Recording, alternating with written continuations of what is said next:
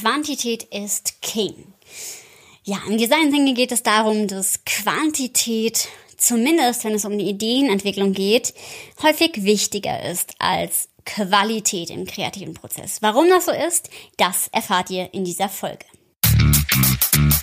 Go Wild, der Design Thinking Podcast für Teams, die durch Inspiration nachhaltig erfolgreich sein wollen.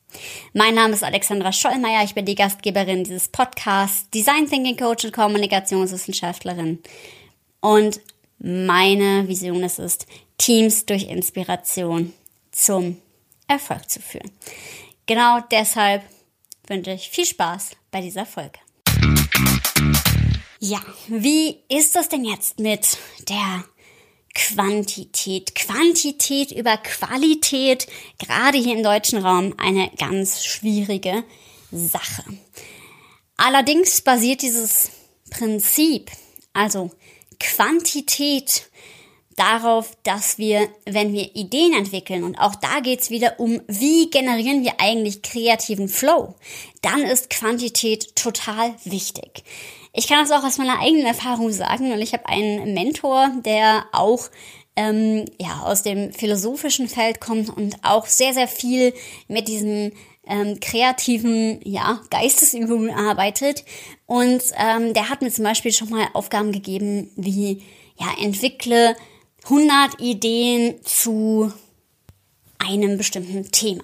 Und was passiert dann, wenn man versucht wirklich 100 Ideen zu entwickeln, denkt man erstmal, oh mein Gott, so viele kriege ich doch gar nicht entwickelt. Aber wenn wir diese Schwelle durchbrochen haben von dem, was uns sowieso einfällt, dann entwickeln wir auf einmal Ideen, die nochmal bestimmte Dinge verknüpfen, die weitreichender sind, die vielleicht auch tiefer gehender sind, die nochmal ganz anders sind. Weil was zuerst kommt, sind ja die Verknüpfungen, die uns sowieso einfallen, die eh da sind, die quasi auf den ersten Blick logisch sind.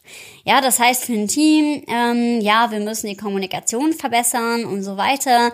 Dann kann man vielleicht noch über bestimmte Tools sprechen, gerade wenn es digital ist. Wie kann man das denn genau machen? Wo geht es um Prozesse drum? Aber wenn wir jetzt ganz viele Ideen entwickeln, dann kann es sein, dass wir auf einmal noch auf ganz andere Themen stoßen, die nämlich dahinter oder darunter liegen, die eigentlich das Thema Kommunikation betreffen. Also vielleicht gibt es noch weitere Faktoren, die dazu führen, dass die Kommunikation in eurem Team vielleicht nicht optimal läuft, gerade digital.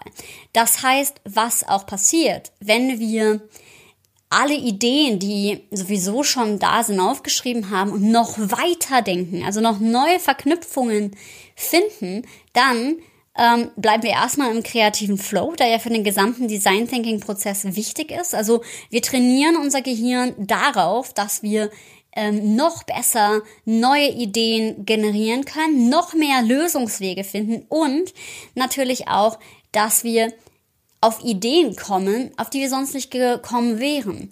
Wir trainieren also unser Gehirn auch in diesem Prozess, ähm, grundsätzlich kreativer zu werden, aber auch ganz neue Lösungen zu finden, auf die wir sonst nicht gekommen wären. Also über das die Komfortzone verlassen, wirklich richtig gute Ideen zu generieren. Und darum ist es nicht oberflächlich gemeint, wenn es um Quantität geht, sondern hinter diesem Quantität ähm, hinter diesem Quantitätsthema liegen eben die qualitativ hochwertigen, weil noch komplexeren und noch tiefer liegenden Ideen oft. Ja, das heißt, manchmal ist dann die hundertste Idee eben die, die das wahre Kernthema oder noch einen ganz wichtigen Aspekt enthält, den wir vorher nicht bedacht haben und der uns dadurch hilft, neue Lösungen zu generieren, neue Themen anzustoßen. Und deswegen probiert es doch mal aus. Manchmal reichen auch schon 30 oder 50 Ideen, aber 50 Ideen zu einem Thema zu sammeln, wie können wir unsere Kommunikation zum Beispiel verbessern, das kann einen riesigen, riesigen Unterschied machen. Und dann durchbrichst du eine bestimmte Schwelle, die es zu durchbrechen gilt, um halt eben Innovation zu erreichen. Und das ist das, was Innovation eben meint. Ja? Also wirklich bahnbrechende Ideen zu entwickeln Und ähm, in meinem Fall sage ich ja oft, es geht um Sinnovation, also wirklich in die Tiefe zu gehen.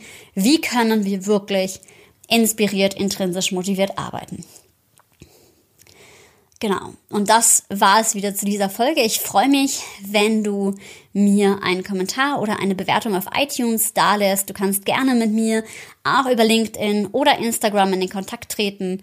Und ansonsten verbleibe ich wie immer mit dem Claim, sei mutig und hab wilde und in diesem Fall auch viele Ideen, denn das wird dich unfassbar weit bringen.